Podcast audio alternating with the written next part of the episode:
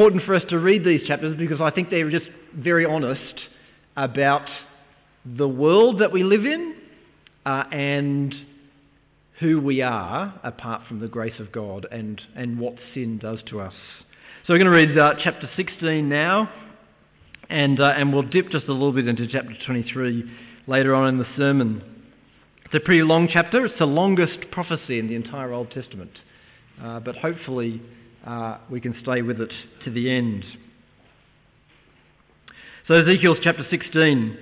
The word of the Lord came to me, Son of man, confront Jerusalem with her detestable practices and say, This is what the sovereign Lord says to Jerusalem. Your ancestry and birth were in the land of the Canaanites. Your father was an Amorite, and your mother was a Hittite.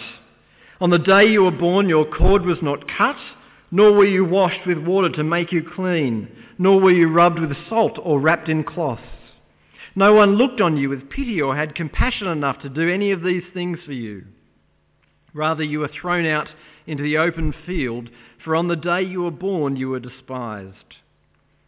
Then I passed by and saw you kicking about in your blood, and as you lay there in your blood, I said to you, Live. I made you grow like a plant of the field. You grew up and developed and became the most beautiful of jewels. Your breasts were formed and your hair grew, you who were naked and bare. Later I passed by, and when I looked at you and saw that you were old enough for love, I spread the corner of my garment over you and covered your nakedness. I gave you my solemn oath and entered into a covenant with you, declares the sovereign Lord, and you became mine. I bathed you with water and washed the blood from you and put ointments on you. I clothed you with an embroidered dress and put leather sandals on you. I dressed you in fine linen and covered you with costly garments. I adorned you with jewelry. I put bracelets on your arms and a necklace around your neck. And I put a ring on your nose, earrings on your ears, and a beautiful crown on your head. So you were adorned with gold and silver. Your clothes were of fine linen and costly fabric and embroidered cloth. Your food was fine flour, honey, and olive oil. You became very beautiful and rose to be a queen. And your fame spread among the nations on account of your beauty, because the splendor I had given you uh, made your beauty perfect, declares the sovereign Lord. But you trusted in your beauty and used your fame to become a prostitute. You lavished your favors on anyone who passed by, and your beauty became his. You took some of your garments to make gaudy high places where you carried on your prostitution. Such things should not happen, nor should they ever occur.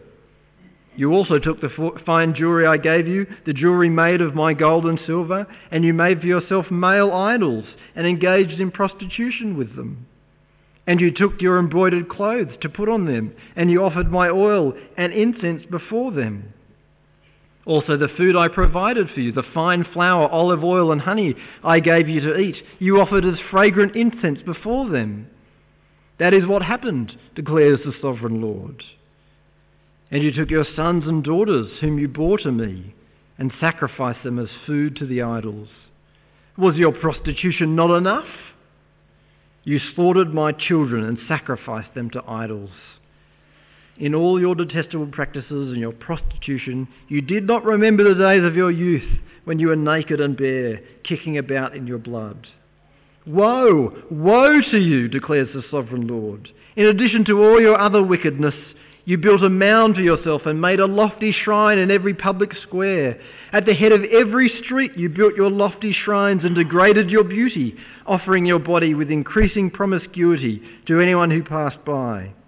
You engaged in prostitution with the Egyptians, your lustful neighbours, and provoked me to anger with your increasing promiscuity.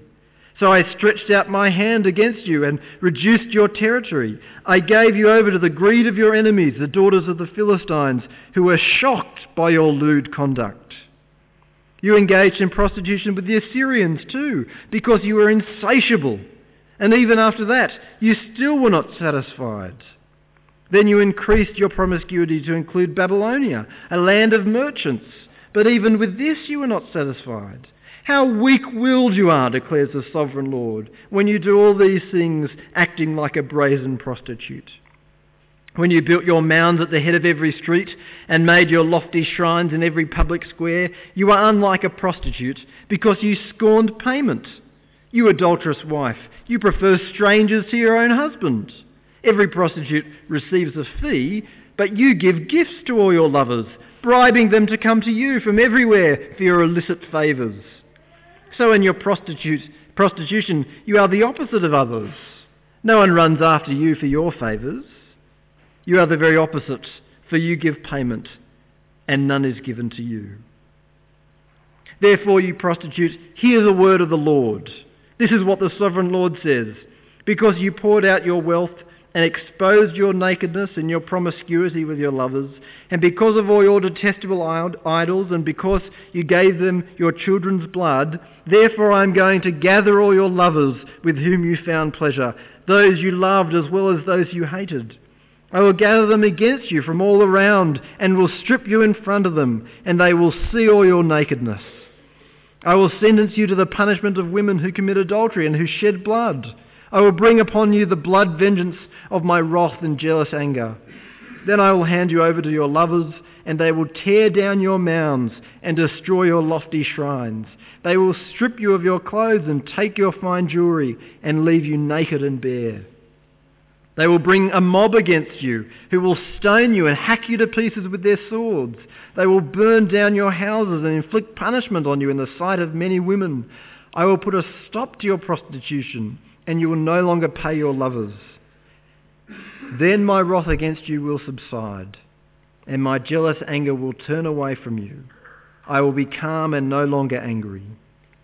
Because you did not remember the days of your youth, but enraged me with all these things, I will surely bring down on your head what you have done, declares the sovereign Lord. Did you not add lewdness to all your other detestable practices? Everyone who quotes Proverbs will quote this proverb about you. Like mother, like daughter. You are a true daughter of your mother who despised her husband and her children. And you are a true sister of your sisters who despise their husbands and their children. Your mother was a Hittite and your father an Amorite. Your old sister was Samaria, who lived to the north of you with her daughters. And your younger sister, who lived to the south of you with her daughters, was Sodom. You not only walked in their ways and copied their detestable practices, but in all your ways you soon became more depraved than they. As surely as I live, declares the sovereign Lord, your sister Sodom and her daughters never did what you and your daughters have done. Now, this was the sin of your sister Sodom. She and her daughters were arrogant, overfed, and unconcerned. They did not help the poor and the needy. They were haughty and did detestable things before me. Therefore I did away with them as you have seen. Samaria did not commit half the sins you did. You have done more detestable things than they, and have made your sisters seem righteous by all these things you have done. Bear your disgrace, for you have furnished some justification for your sisters. Because your sins were more vile than theirs, they appear more righteous than you. So then be ashamed and bear your disgrace, for you have made your sisters appear righteous. However, I will restore the fortunes of Sodom and her daughters, and of Samaria and her daughters, and your fortunes along with them, so that you may bear your disgrace and be ashamed of all you have done in giving them comfort. And your sisters Sodom with her daughters and Samaria with her daughters will return to what they were before.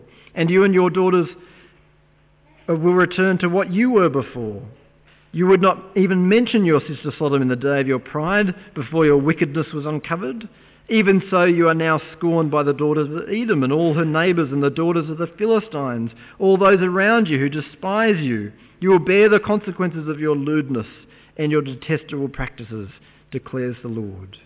This is what the sovereign Lord says I will deal with you as you deserve, because you have despised my oath by breaking the covenant. Yet I will remember the covenant I made with you in the days of your youth, and I will establish an everlasting covenant with you. Then you will remember your ways and be ashamed when you receive your sisters, both those who are older than you and those who are younger. I will give them to you as daughters, but not on the basis of my covenant with you. So I will establish my covenant with you, and you will know that I am the Lord.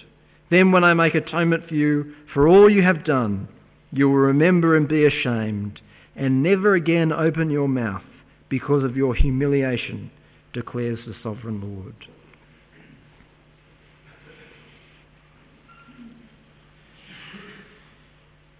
Well, it's a long and, uh, and a colourful uh, and disturbing picture, uh, I'm sure you'll agree. Uh, but it begins this chapter by describing uh, God's redemption of Israel. All the way back uh, in chapter in verses 1 to 5, God confronts Israel with a picture of who they were before he chose them, who they were before they became his people. They uh, were not of noble birth. Their descent, uh, Ezekiel says, uh, was from Canaanites and Hittites and Amorites. It wasn't actually, they weren't actually descended from those nations, but it's a kind of a way of saying that Israel was no better than them. Uh, they were all Israel's enemies, the people that Israel thought that they had uh, the kind of one up on. And Ezekiel, God is saying to them through Ezekiel, You're no better than them. Your descent is the same as their descent. You're both from pagan backgrounds. Going on, God compares Israel to this newborn baby, and a newborn baby who's jumped disturbingly and distressingly uh, on a rubbish heap. Before uh, the days when abortion really took hold in, in society, uh, the way that, that babies were dispensed with was to throw them on the rubbish heap. And it was not an uncommon practice. I read uh, an account, someone sent me um, uh, a blog post this week, and, and in it was a, an account from the first century, I think it was in Greece or something around that time, where a guy was writing to his wife and saying, if it's a boy, uh, keep it. If it's not, uh, just, just get rid of it uh, before I come. Uh, and that's what's going on here. There's this picture of Israel as a newborn baby dumped uh, on a rubbish heap. Their umbilical cord wasn't cut. Uh, they weren't washed of all the gunk from, uh, from being born. Uh, they weren't rubbed with salt. Rubbing with salt was kind of just another one of the things that they did in, in, in cleaning the baby. Uh, they weren't wrapped in nice new clothes. They were just turfed out because no one loved them. No one cared about them. No one wanted them. And no one who, had, uh, who passed by had any pity or compassion on them. And yet, as they're lying there on this rubbish heap, uh, God says He came along and He saw them. He saw them discarded and unwanted, and God loved them. Clearly, God didn't love them because they looked super attractive. They were lying there in their filth. But God loved them anyway, and He says in verse 6, live. He commands them to live, and then in verse 7, we find out that he made them flourish like a plant of the field, and they became beautiful. There's this transformation from being discarded and disgusting to being rescued and made beautiful. So, first of all, God's uh, relationship with Israel is pictured in terms of this discarded child. But then this child grows up. And next, uh, the relationship between God and his people becomes a kind of, is pictured in terms of a kind of romantic relationship. So in verses 8 to 14, God passes by and, and Israel has grown up and they're naked and bare and he sees that they were old enough for love. And it says, so he spread the corner of his garment over her. It seems a strange uh, thing to do, but it was a kind of a way of proposing marriage. You might remember in Ruth, uh, Boaz spreads the corner of his garment uh, over Ruth. I forget all, about all this ring business, you know, just spread a little bit of the garment over the, the corner of the garment. But it was a way of, it was a way of kind of symbolising, I'm going to protect you and provide for you. I, I want you to be uh, my wife. It's a, it's a wonderful uh, picture, isn't it, really? Uh, and that's what God is saying. He saw Israel there. He saw, he saw her beautiful uh, and and he proposed a kind of marriage relationship with them. He washed them, clothed them, put sandals on their feet, bought them costly garments, adorned them with jewelry, put a ring in their nose, It'd be good to see a few more nose rings coming out. Uh, it's interesting. It shows you just how much uh, culture has changed, uh, hasn't it? But but it's a de- it's a depiction of God's incredible and abundant love for His people. Here they were, this this deserted child, which He rescued and redeemed, and now an adult who He loves and enters into a, a, a bond of love with. You see, this chapter is an incredibly honest picture about both the love of God and about the reality of who we are apart from God. This chapter is incredibly honest about who we are and what we're like apart from the mercy of God. This is now, first of all, this chapter is talking about the people of Israel. What was Israel like as a people? They were like a discarded child, uh, disgusting, unwashed, unclean, unwanted. But what was true of the nation was true of the individuals. And what was true of them is true of us apart from the mercy of God as well. As we discovered before, as, as Fred said, we're all born in sin. We're all born defiled by sin, stained with blood, unwashed, unclean, unrighteous sinners. That's the reality of who we are. But here is the prodigal, extravagant, abundant love of God that He comes to us in our filth and He washes us and He cleanses us and He loves us when no one else might love us or want us. And He redeems us at the cost of His own Son. Now, when we say that we love someone, we usually mean that we find them lovely. We find them lovable. But in the Bible, when, when the Bible talks about God loving us, it's about God loving us when we were unlovely, when we were unlovable. While we were still sinners, Christ died for us. While we were God's enemies, God sent Jesus to the cross. And here in this chapter we see the defilement of sin. And yet when everybody else in the world hated Israel and despised Israel, God loved them. Not because of who they were, but in spite of who they were. He washed them, cleansed them, dressed them, adorned them, and crowned them with honour. And he pledged, them to, pledged himself to them in love. I think this chapter is so helpful in our, in our trip through Ezekiel because it's a corrective to what we might otherwise think. So much of the book so far has been about judgment, about God's judgment on Israel for their sin. And we might come away from Ezekiel thinking that God is vindictive and nasty. But actually, Ezekiel chapter 16 shows us that God's love is incredible. It's, it's so much greater than we might have possibly imagined that God's love is extravagant, more extravagant than our love. Luther uh, called God's judgment his strange work. I don't know if you've heard that before. It's a great depiction of God's judgment. Judgment is God's strange work. It's unnatural. Judgment is unnatural for God. His default position is love. And that's what Ezekiel chapter 16 is showing to us. That God loved us in our muck and he restores and redeems those who are mired in sin. So that's the first thing really that this chapter confronts us with. Uh, it, it, it, shows the prodigal, abundant, extravagant love of God in redeeming Israel. But then it goes on to portray in very vivid and revolting ways the sin of Israel.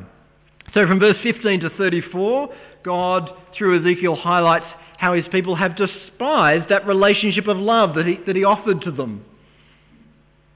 God was supposed to have been their husband, their one true love, their one true commitment above everything else, and yet Israel had despised that and they'd gone around selling themselves as spiritual prostitutes. It's all uh, metaphorical language in these chapters. Uh, and verse 15 kind of really gets to the heart of what was going on. But you trusted in your beauty and you used your fame to, be, to become a prostitute. So God had made these people beautiful, and then instead of trusting and loving God, they trusted and loved their beauty, what God had made them, and they ended up selling that then to the highest bidder, or in fact to the lowest bidder as you read through the chapter. God's people were uh, spiritual prostitutes in that they were selling themselves to things and people other than God, and they were spiritually sleeping around, selling their hearts to things other than God. The, uh, the next few verses after verse 15 go on to show how Israel took the good gifts that God had given them and how they used them in their prostitution. So God, uh, so, they, so they took their fine jewelry that God had given them and used them to make idols to engage in prostitution. They took their fine clothes and used them uh, to, as priestly garments for other gods.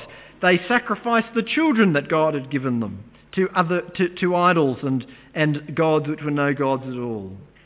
And, and here in these verses, if you like, the, the metaphor and the reality begins to blur.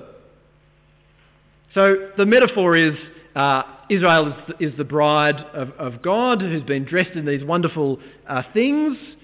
And yet it's also true that Israel really did take uh, the things, their jewelry, and, and melt it down and turn it into gods. And Israel really did take their children and sacrifice them to other gods. You can read that read about that in, uh, in the book of Kings. You see, this chapter reminds us how easy it is to fall from great heights of God's mercy to incredible depths of depravity. Verse 32 shows the depth of Israel's depravity. It tells us about Israel's non-prostitution prostitution. That is, uh, normally prostitutes uh, are paid for their services. But Israel is, is such a prostitute, she's so full of lust uh, and so despises God that she, instead of selling herself, she actually pays other people to sleep with her. You give gifts to all your lovers, bribing them to come to you from everywhere for your illicit favours, says God. The depths of Israel's depravity knew no bounds. The kinds of sins that Israel committed in their depravity were not simply uh, sexual sins uh, and making physical idols, but there are other things as well. So uh, verse 49 gives us some idea of the other kinds of sins that plagued Israel. Verse 49 talks about some of the sins that Israel's sister Sodom committed, and God says, all those sins that Sodom did, you did as well, except, except you did them worse.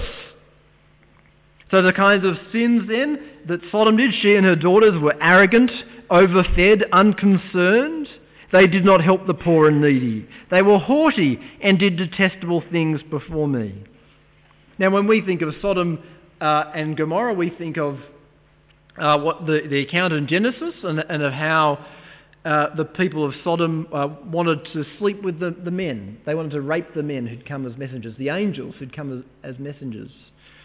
Uh, and, you know, some people kind of say, well, where is that in this depiction of Sodom here? Well, it's in that word detestable practices. Uh, that's a, a, kind of a key word in the Old Testament. It's a, it's a, there's a Hebrew word that stands behind that, uh, which means detestable things. And that word is used uh, kind of in a lot of the passages in the biblical laws uh, to, to refer to things like all the kinds of sexual immorality that you get there, so gay sex, sex with animals, adulterous sex, all those kinds of things, they're detestable practices. And they're the kinds of things that Sodom and Gomorrah were involved in. But Ezekiel and God through Ezekiel tells us that it was more than that as well. That was just kind of, you know, that was, that was just the worst of it. You know, there was lots of other things going on as well. She was arrogant, overfed, unconcerned. They didn't help the poor and needy. They were haughty. They, they were proud. See, sin always comes as a package. You never, get, you never just get one sin, you know, one terrible sin that afflicts people, and they're, they're righteous in every other respect. No, but it's a package deal. You get one, you get them all. And God says to Israel, You're the same. You're as bad as Sodom in, in terms of sexual sin, in terms of pride, in terms of greed, in terms of arrogance. In every sense, you're as bad as Sodom. In fact, you're worse.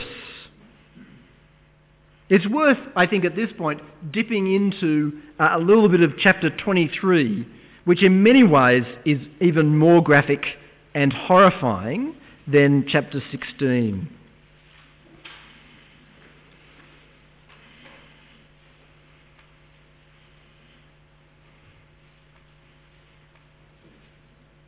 I think it's important to read these things and just to, and just to let them sink in.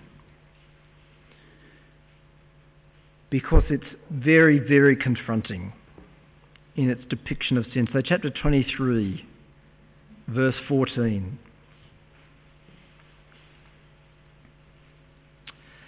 But she carried her prostitution still further. She saw men portrayed on a wall, figures of Chaldeans portrayed in red with belts in their waists uh, and flowing turbans on their heads. All of them looked like Babylonian chariot officers, natives of Chaldea. As soon as she saw them, she lusted after them and sent messages to them in Chaldea. Then the Babylonians came to her to the bed of love, and in their lust they defiled her. After she had been defiled by them, she turned away from them in disgust. When she carried on her prostitution openly and exposed her nakedness, I turned away from her in disgust, just as I had turned away from her sister. Yet she became more and more promiscuous as she recalled the days of her youth, when she was a prostitute in Egypt. There she lusted after her lovers, whose genitals were like those of donkeys, and whose emissions was like that of horses. So you longed for the lewdness of your youth, when in Egypt your bosom was caressed and your breasts fondled. It's not the kind of thing that people normally read out in church or associate with Christians. And yet, it peels back the reality of sin and the sheer horror and the insatiable appetite that sin has. There's this lust for more. More and more and more, and more is never enough. It's a bit of an aside, but it's interesting uh, if you read uh, the uh, things about uh, pornography and the effects that it has on people. One of the effects uh, that it has is that it just develops in people this insatiable appetite, and it, and, and it can never be, never be filled, never be satisfied. People who, who get hooked on porn get hooked on more and more porn, and, and then more intense and more graphic kinds of porn. It's this, it's this slippery slope, it's this never ending, insatiable desire. And yet, what's true of porn is true of every lust and every idolatry. We have these appetites that just can never be, be filled. The more we feed them, the more we want. That's true uh, not just of sex, it's true just uh, of, of appetite, isn't it? The more you feed your appetite, the more you want. Someone said something tremendously helpful to me once. They said, one of the difficult things about this doesn't seem like a great difficulty, but one of the difficult things about living uh, on your own is that there's no one to say, you've had enough. There's no one to say, you've had enough chocolates. There's no one to say, you don't need another glass of wine. There's no one to say, you've had two biscuits, you don't need a third one. And that might sound funny, but you know, no one had ever said to me, you should think carefully about how much you eat. But it's true, isn't it, that the more you feed your appetite, the more you want. The more you think, oh, I'll just dip into the chocolate again today, the more it just grows and grows and grows. And what's true of a simple thing like that is true of so many areas in our life, whether it's food, whether it's sex, whether it's reputation, whether it's honour, whether it's technology, whatever it might be, you feed it and it wants more. You feed it and it wants even more again. And God is saying to the people of Israel, and He's saying to us, He's peeling back the curtains of sin and He's saying, Do you see what it's like? I entered into a marriage relationship with you and you've lusted after everything but me. And they'll never satisfy you. Because the only thing that satisfies is me. The only thing that satisfies is God Himself. But the shocking tale of this chapter is that Israel had received and experienced that prodigal, abundant, extravagant love of God, and they'd sold themselves to everything else but God. What is sin like? It's like the dog who keeps having sex with the toys and the table legs and whatever else it is around the house. Looking for love in all the wrong places. And what it ends up doing is disgusting and revolting and ugly. That's what Ezekiel's saying. That's what sin is like. It's horrific.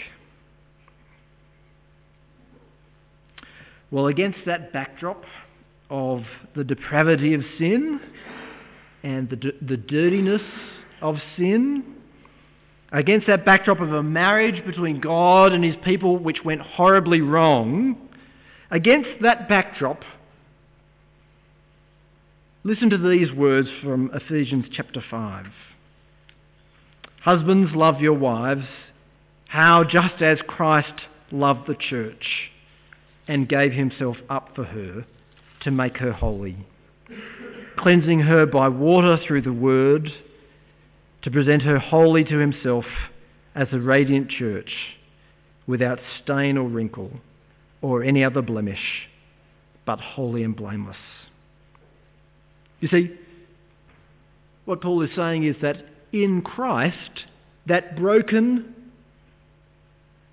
despised marriage relationship between God and Israel has been re-established between God and the church in Jesus Christ. Jesus did that by dying on the cross and taking away the, the, the, the penalty for the sin, for sinning against God's love.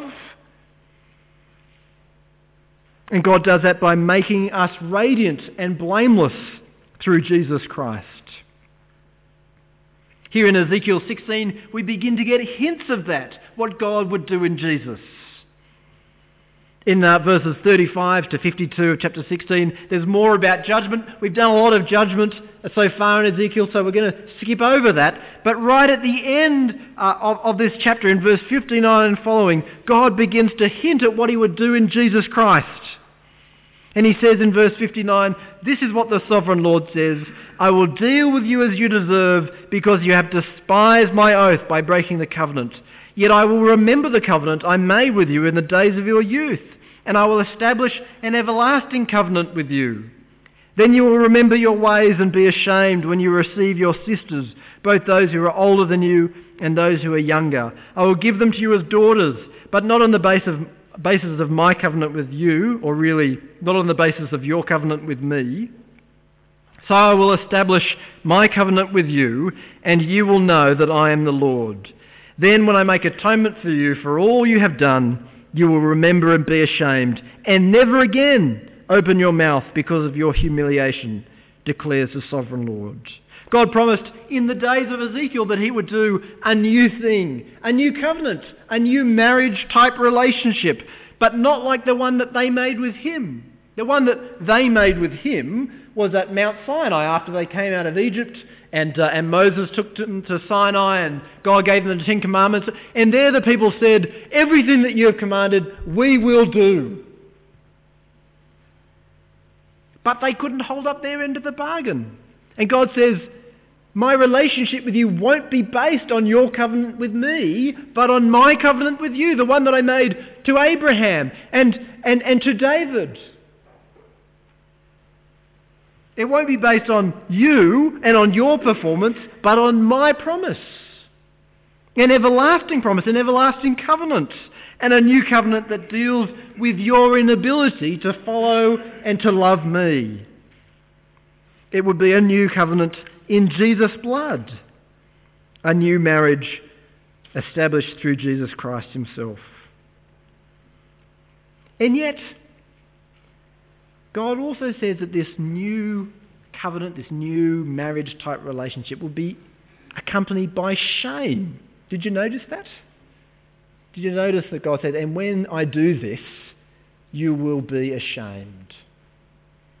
What's all that about? Why the shame? Are we supposed to be ashamed of what we do? Are we supposed to kind of receive God's forgiveness in Christ and yet still hang on to shame and be weighed down by shame? What's going on? Are we forgiven but still ashamed? Well, I guess the answer in some ways is yes and no. It helps to remember that God was speaking, first of all, not to us, but to Israel. And Israel would finally be ashamed when God did what he promised. When God sent Jesus to, to finally make atonement for their sin, Israel would be ashamed. Why would they be ashamed? Well, the answer lies in that here in this chapter we're told that Israel will receive her two sisters as daughters. Her two sisters are Samaria. So Samaria was like the northern half of Israel that had gone off into exile a hundred years or so before, and and her other sister is Sodom, who was, you know, kind of like the dodgiest city in the Old Testament, and and God is saying, You're going to receive those two sisters as your daughters. That is, I'm going to restore them together with you. And you're going to see that you're all the same. That you're just the same as Sodom. Sodom, who, who wanted to rape those guys who came as messengers from God. You're just the same as Samaria, who, who, who went off into exile a hundred years before. You're just as bad as them. God is saying that on the day that He brings atonement in Jesus Christ, the day that He brought atonement, that Israel would see that they were no better than anyone else. And they would be ashamed of that and seek the mercy of God. You see that on the day of Pentecost when, when Peter was preaching the first, the first sermon uh, after the coming of the Holy Spirit. And he says to the Jews who had gathered there to hear him preach, this Jesus whom you crucified. And what happened? What must we do? They realized on that day that they were no better than anyone else and that they needed the grace and forgiveness of God and the transforming work of the Holy Spirit as much as anyone else.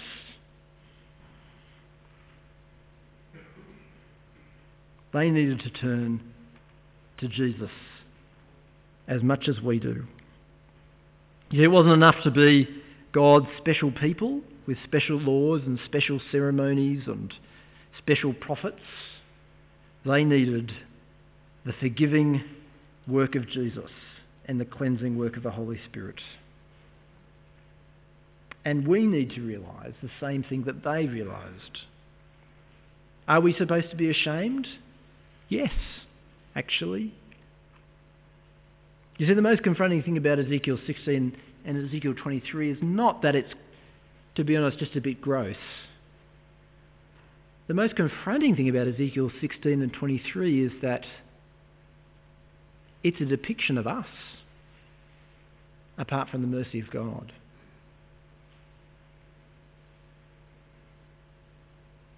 The only path out of Ezekiel 16 and 23 is via shame. Shame that leads back to God. The only path out of Ezekiel 16 is the path that says, God, that's me.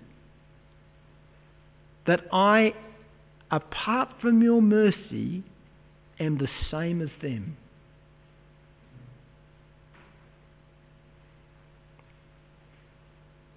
The only path out of Ezekiel 16 is the path that says, Here I am, God, in all my filth. You must save me. It'd be wrong to think that that's where we stay. It would be wrong to think that we stay at shame forever or that we stay revolting and, and filthy forever. One day all our shame will be gone because we'll be spotless and blameless and holy. When Jesus completes his work of recreating his church.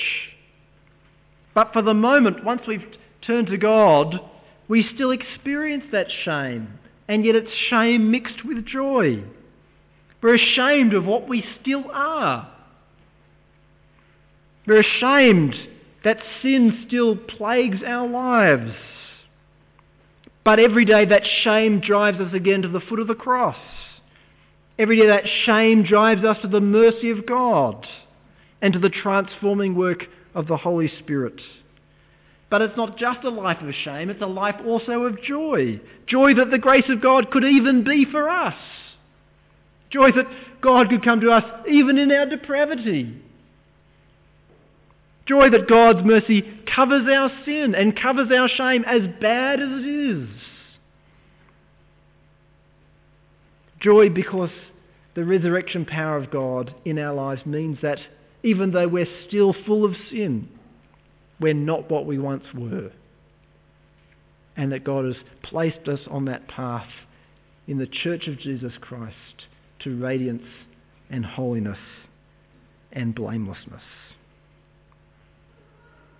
I want to uh, finish this morning by reading a poem that, uh, that I found useful in my life. I, I forgot to print it out, so it's on my phone. So hopefully this works, works out. But the poem that I found tremendously helpful, and it touches on many of these themes.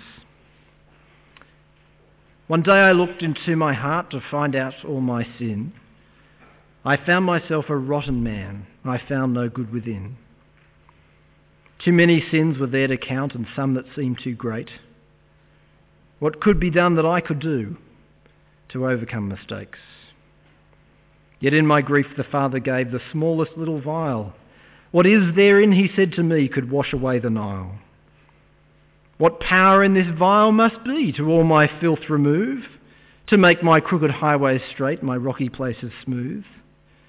This is the blood of my own Son. His wounds have paid your dues. On him was all my judgment spent, on curses meant for you. How precious then this vial must be? Why, would it, why should it be for me, when all I've done is scheme and hurt and cause you injury? What I have done I did for thee, but more for my own name, to bring back what the devil said could never be reclaimed.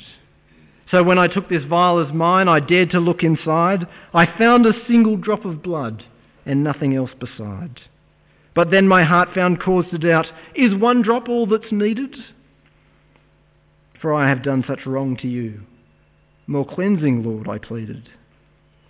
You heard the words I spoke to you, all that I give suffices. Just trust in me and rest in me, and lay aside your vices. O Lord, forgive my doubts and fears and help me trust in Thee. One drop, one precious drop of blood, enough to set me free. Let's pray.